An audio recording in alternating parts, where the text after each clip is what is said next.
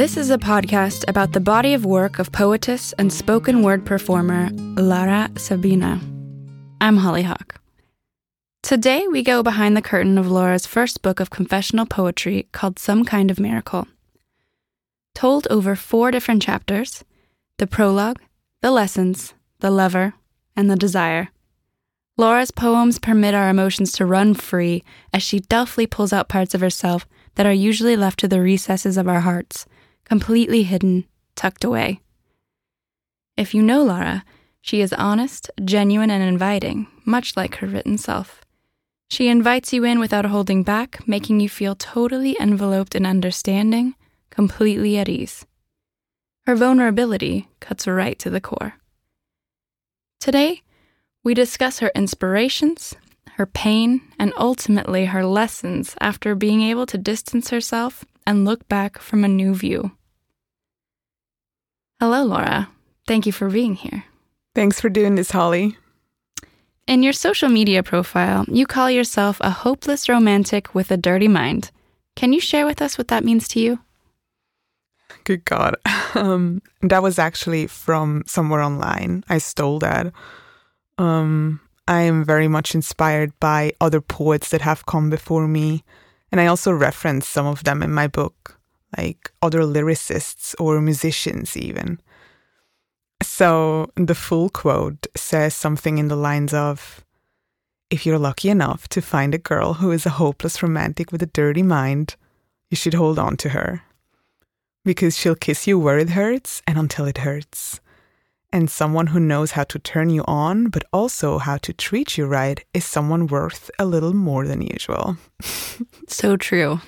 and it's also so cheesy. but, you know, it's really about this belief that I can indulge in romanticism, yet keep a playful, adventurous, and daring attitude towards love. And that's even reflected in the name I chose for my profile, Laura Sabina. I mean, these are my um, first and second names, but to me, Laura um, represents the romantic, while Sabina stems from a promiscuous figure in Milan Kundera's novel, The Unbearable Lightness of Being. Do you know it? I've heard of it. So yeah, she she therefore represents the dirty mind, so to say. Another example is one of my muses, Anais Nin. She was an American writer, and she's hailed by many as one of the finest and actually first writers of female erotica. Now, she I've heard of. Oh, there you go.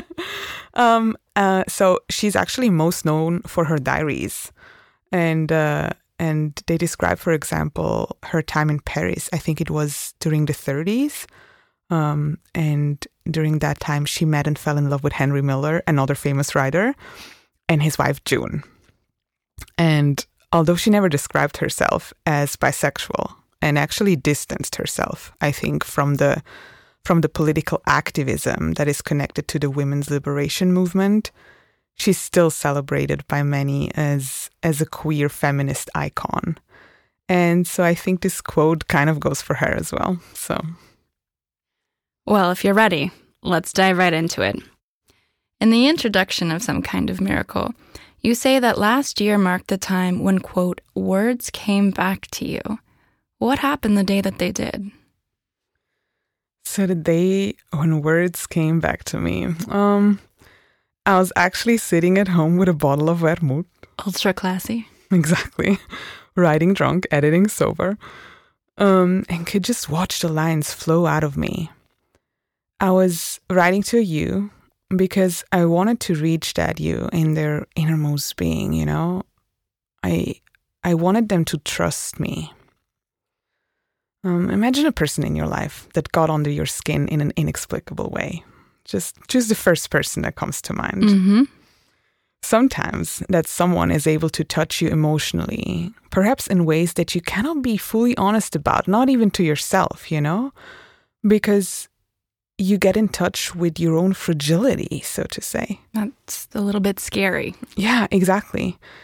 And yet, with these kind of people, um, a single simple moment of authenticity that you share, like a song or um, a movie clip or a part of a text, can feel that deep, it suddenly makes you realize, oh, wow, maybe I'm not alone in this world after all, you know? maybe my people exist and they understand me. Maybe someone can actually see me. So, this idea of being brought to life in a way through encountering the other, that was my entry ticket to the first chapter, the prologue. And the poem is called Part One. Hardship had become my teacher, the year when resilience had merged with my limits, and heaviness had showed me how to rise again. When I could handle it least, I wondered, oh, simplicity, where had she gone? Could I rely on complexity to take her seat, take over guidance, and make me complete? I learned to cultivate loneliness, let it tunnel into me and allow my soul room to grow. I learned to never hope to outgrow it, never ask anyone to lift me up when I'm low. I learned nobody can fill that space and that that space over our lives can remind us to forget the pain. I now know the lessons will come back tomorrow if they are not learned today. Now I'll choose empathy over disconnection, courage over what's known and certain. I'll toast to freedom over perfection, doing the work over complaints about the burden. They say, Nothing I've learned can prepare me for everything else that needs learning. So, tell me, when are you gonna let me in? When are we there? When can we begin? The first truth is easy. The lover wants what he can't have. It's by definition impossible for him to have what he wants if, as soon as it is had, it is no longer wanting. The second truth is known. To love is to battle. When two look at each other and see, the world changes. To love is to bet. A bet placed on freedom, not my own, but the freedom of the other. The third truth is simple. Gone for now feels a lot like gone for good. The spoken truth crack the concrete in our throats and release what isn't ours to keep.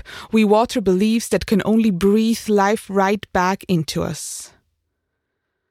So tell me, who do you want to be? Who do you want to trust? And do you think it could be me? And if it's true that nothing I've learned can prepare me, and all will always be returning, unprotect me and have me start burning, have impatience consume me while yearning for everything more I could see, it could be a reflection of me in you, in me, in you, or all just a deja vu?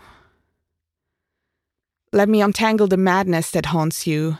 Let me break you so you can be open. Open you so you can expand. Expand you so you can create space to invite more love in. Let's fall apart so our pieces can come together and rearrange again. Let's believe in the wild possibility of our own impact and knowing you are enough. Let this be more than just waiting, more than a save me to strangers. I'm coming back to that memory, to the meaning of a moment shared. I wait, and that's when I realize authenticity was key. So here is the deepest secret nobody knows. My head was feeling scared, but my heart was feeling free. Part one seems to be caught up in those moments of the other, that all consuming feeling of excitement and of being touched, as you say. But then what comes of part two? What happens after those first moments of consumption? Um, to me, at least in the past, love stories have usually not been easy. And the ones that I hold closest to heart all contain an element of pain and struggle. sometimes I feel their very meaning is defined by the fact that they didn't have a happy ending, you know? Can you relate to that? I would definitely relate to that. So, obviously, your story is not written just because you meet a person who resonates with your soul, right? I mean, that's just the beginning. And you can never know at first how lasting and stable an encounter will be. That's the scary part. Yeah, and what's what's also is that in these times of WhatsApp conversations and 24/7 availability, if you don't talk for 2 or 3 days, that could almost mean the end of a relationship. I mean, it's over. You've ghosted. It's done. there you go. So, I don't know, this communication breakdown um, I I wanted to kind of reflect on on what happens in the silence that follows, and uh, because to me, the silence always gave me a chance to rediscover myself. And when people came back, sometimes they did so to stay. So, among other things, this is what the next poem, part two, deals with. So much deafening silence stretching above me around me and inside of me, your presence still lingering. It's filling me up with words demanding rupture. Has the silence itself brought about this rapture? I let myself be captured and immersed in it, drowned. There's never enough to be found to be unbound. I'm not driven by instinct, but drawn in by significance persuaded by meaning, escaping indifference. I guess it's never too late to go beyond your own surface, shattering beliefs, finding your purpose. The deeper I get, the rawer I feel. It's getting real. Bursting another wall, I can see that there's more, and it's calling me back to before. I'm obsessive and reckless, and I like it this way. Do we only come out to play? Is this the real life or is it just fantasy? I asked you to join me, for alone I can't cope. I built a window into daring and ultimately hope. Now I dare you to move, to let your world be transformed. But don't say you weren't warned. It is always a choice between the red and the blue, the old and the new. How desperate are you for freedom? Is the truth always brutal? Do you prefer blissful oblivion? What are we here for if not for this? You know, there's no inherent meaning, only the meaning we give. And I give it all when I'm giving. Won't give up on risking and living and feeling and relying on somebody else. So to feel in control while losing myself. You can take what you get. I can live with regret. As long as we let ourselves interact and connect. There once was a time when the one I betrayed most was myself. Because I had lost touch. The pain had just been too much. I couldn't handle the beast and how she had fooled me. She had told me she loved me when really she had ruled me. See, the experience numbed me and it blinded my view and it made me do things I never meant to do. The day innocence was lost, and all things changed. I turned to damaging decisions that led to lies and mistakes. So now I'm so hungry, almost insatiable, for something with truth, something unchangeable. Now I'm laid bare like an open ended nerve. Now I know we accept the love we think we deserve. If one thing I can promise, it's that you are not on a pedestal, and I will anyhow show you that you're fucking incredible. So, with this one, I toast to the hopeless romantics, to the lonely, the broken, the fearless, the frantic, to the yous whose secrets I will treasure and keep, to the songs that we play and that put us to sleep. They say there's a space between trigger and reaction, and in this space lies our power to choose. It's our reaction that determines our growth and our freedom. And sometimes it all depends on how much we have to lose. So I thought about us and the nature of companionship, and how beginnings hold the promise of a story untold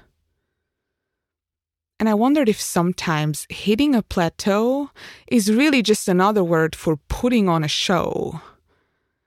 And even though we know that change is inevitable, it takes time to adjust. And so I take a leap of faith into honesty and trust. And when I reach over and take your hand, the silence in my head turns into sound. And where once I was lost, I can now feel the ground. And where once I was scared, I open my heart.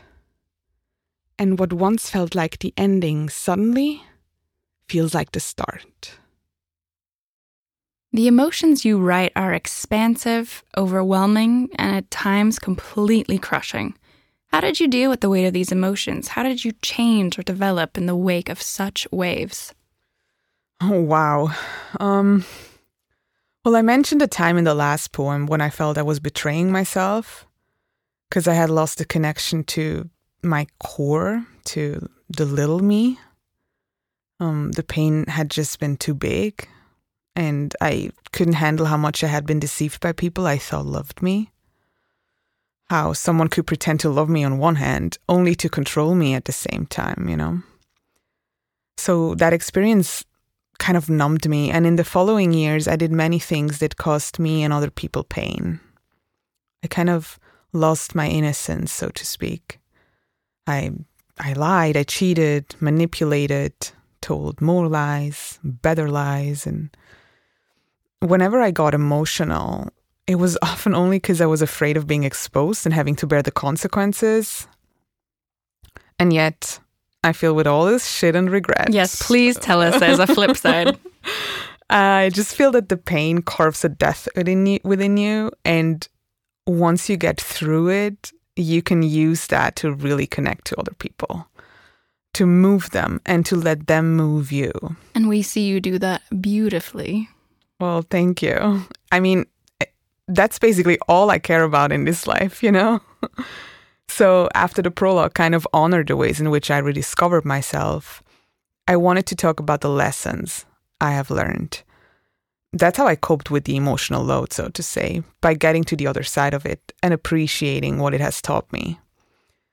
So, one of the lessons to me was that the pain you go through can actually end up being the birthplace of a lot of beauty and poetry. So, here it goes. I want to tell you about how the worst parts of me are also the birthplace of the best parts.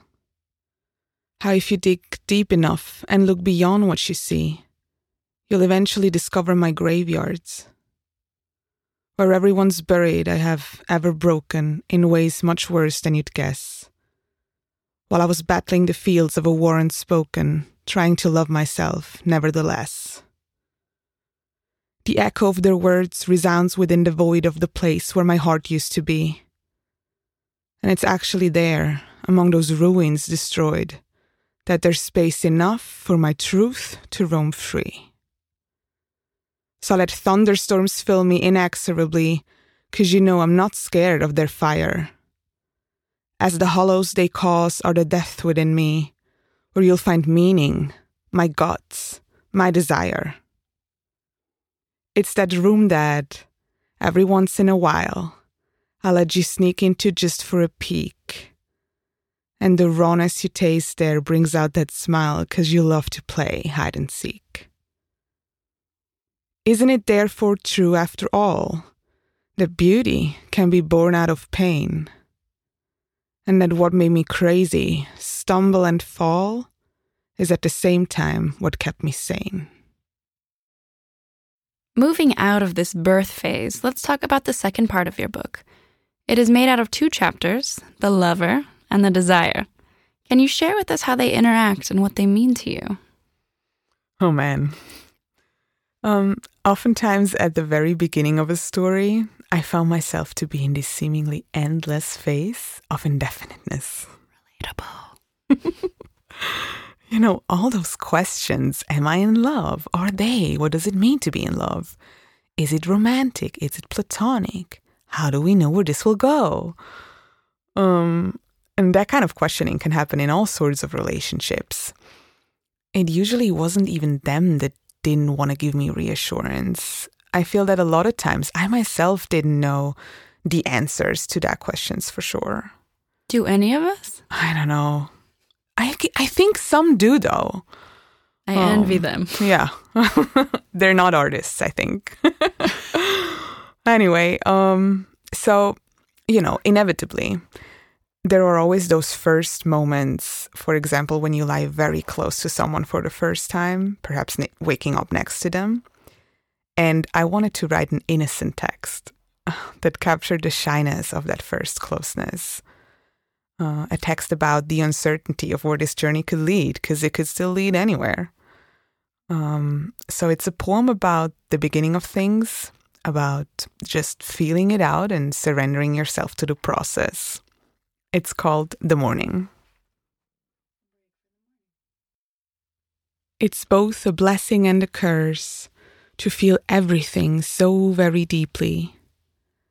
And with some tiredness and strained bones, I immerse myself completely into the wild unknown, the dreaminess of a lazy Sunday morning. It's early winter, but it rather feels like summer's gentle warming. Her light shines through the cracks of my imbalanced precondition, and movements search for company, almost like on a mission. A journey to forgiveness, love, audacity, and hope. A dream of places far away, outlandish and remote. I freeze the moment so it exists as long as I don't overflow. Enters my mind, reaches my heart, and paints me in indigo. There's no tomorrow, only gravity chaining me to now. We won't regress, we'll only long for anything that we allow. You wish for secrets, some you want shared, and saying no has never been so sweet. Yes, you can trust me, and I can trust that you'll play, pause, and repeat. No echo of decisions taken for whatever they may be. I guess it's true that I found you when I went looking out for me. So tell us a little bit about the artwork present in this book. Um, in the middle of the book, you can find some illustrations by a friend of mine, Sophie. I have been working with her a couple of times by now, and she's really great at translating my poems into a visual art form. Um, you can also find the titles that the drawings relate to incorporated into the illustrations and track them back to the text, if that's your thing. And then there's the cover. Which is completely stunning. Well, it's by a Catalan artist from Barcelona, Nuria. So Nuria, this goes to you. Um, it's a it's a delicate drawing of the Tibidabo, one of Barcelona's hills, and it offers you magnificent views over the city and the surrounding coastline. Um, Barcelona and the Tibidabo specifically have held a very special place in my heart for many years. I keep coming back to it. Sounds like you've done some traveling.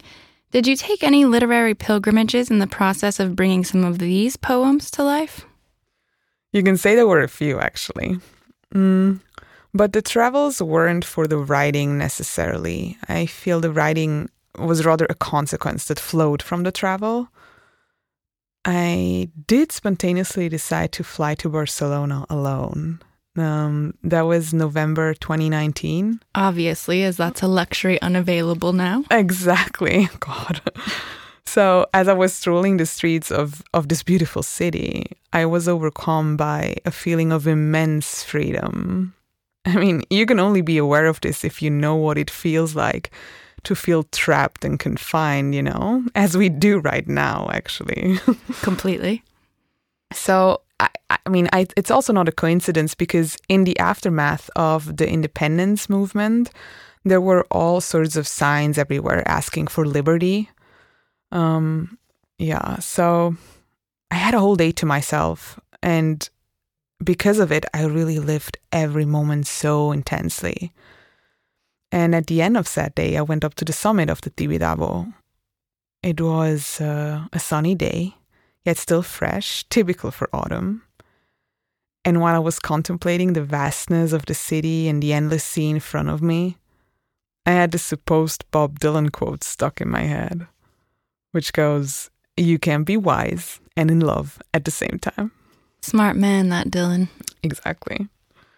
Yeah, so I wrote this text, which ended up making part of The Lover. It's called About Freedom. City of highlights, the sound of the sea.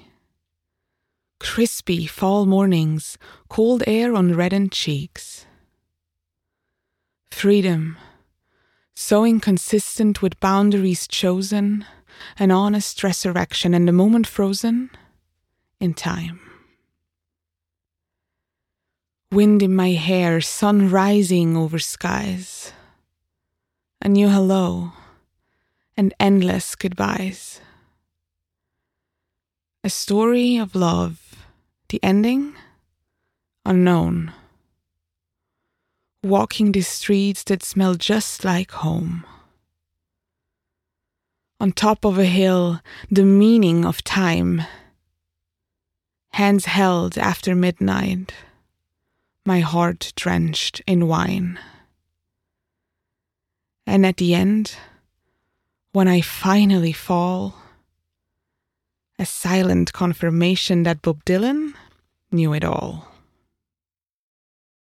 There's obviously a theme of pain in this particular collection that continues throughout all of the chapters.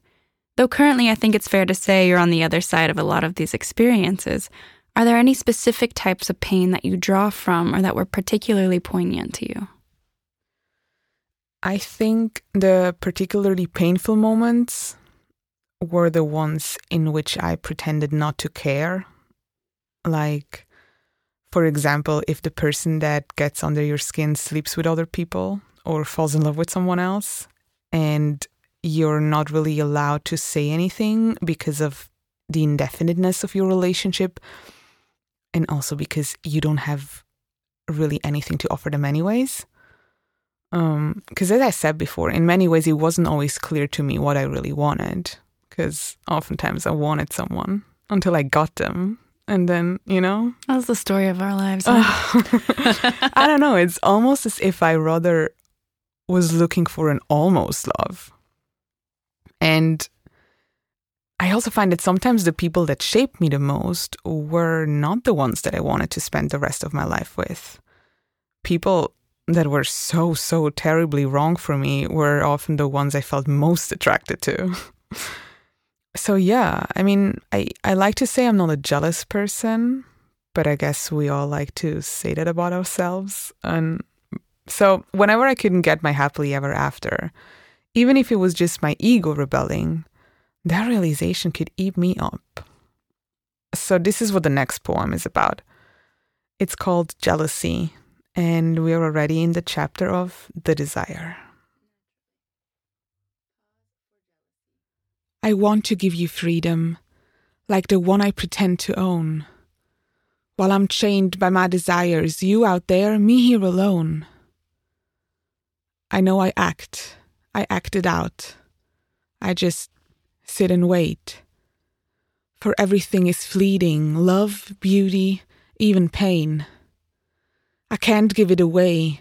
The fire that consumes me makes me want to touch you, swoon you, while I'm begging you to choose me, whenever you let me wait, and yet I want you to engage.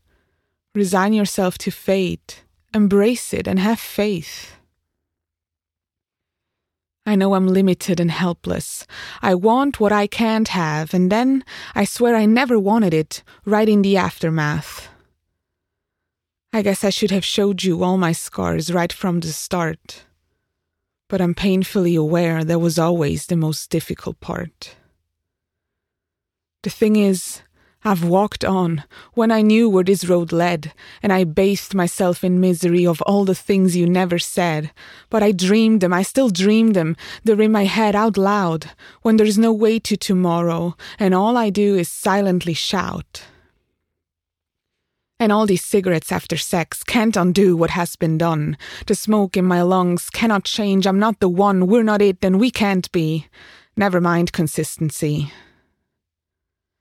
And so your face that says, I told you so, can't console my shattered heart, cannot resolve this war inside, cannot kiss this mouth apart.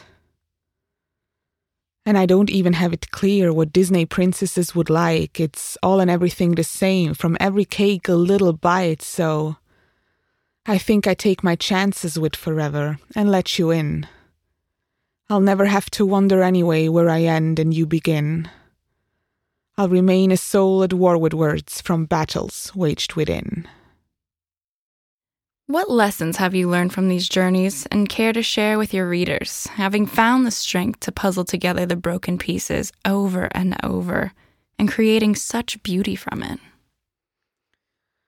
What I do know is the intense phases always have to be brought to an end. And sometimes what you're left with is to agree to be friends. You know, maybe very special friends. Very special. but in the end, no more than that. And I've come to find that often this had to do with the fact that the soul of a person might fit mine, but the circumstances of life do not. I think people can resonate with that. Yeah, I, well, I guess we all can feel a connection, but sometimes we're not able to build a sustainable future from it. Though generally, I must say, I was really bad at respecting the boundaries that I then set for myself. I think that's a general trait with you. so true. Um, yeah, so also, and maybe this is my main realization, I've come to believe that whatever I felt has always been love. You know, love for this person. And to me, there's essentially no difference between friendly love or romantic love. If it's if it's really honest and real, it's the same. Or at least the lines are very blurry to me. And we even shouldn't lose the point in trying to define it. It's just that I didn't dare to express that though, in the moments I should have, because it made me f- feel vulnerable and because people like to have boxes into which they can put things. And it's just that that love is not easily boxed up. So you feel there were things left unsaid? Yeah, in a way, the, the chance to be raw and authentic, I feel kind of past. And, and so, because I was too late in telling them when it mattered or when it would still mean something, I guess I wrote it all down. And I'm telling all of you now. hoping that maybe some of you understand. I think it's safe to say a lot of us do. well, that's great. Then you might enjoy my book. Um, it can be found at almost every online bookstore, like Orell Füssli, but only online, or ordered from the web shop of my publisher, Books on Demand. Thank you so much, Laura, for sharing your insights, your hope, and taking us behind the curtain a little bit. What is the last poem called? It's called Confessions.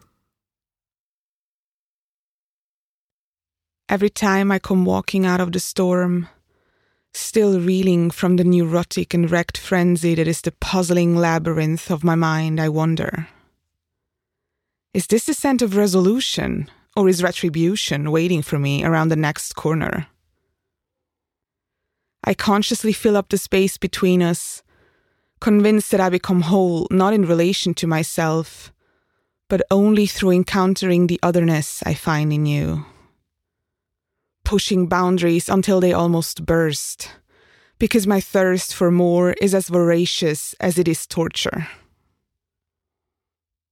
All journeys have secret destinations of which the travelers are unaware, and I will always be a child of the wilderness wishing that to taste the salt of friendship on my lips would feel just a bit less bittersweet.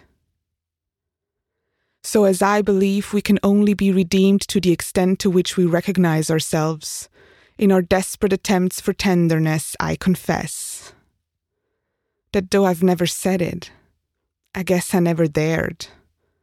Love was there, in the silence.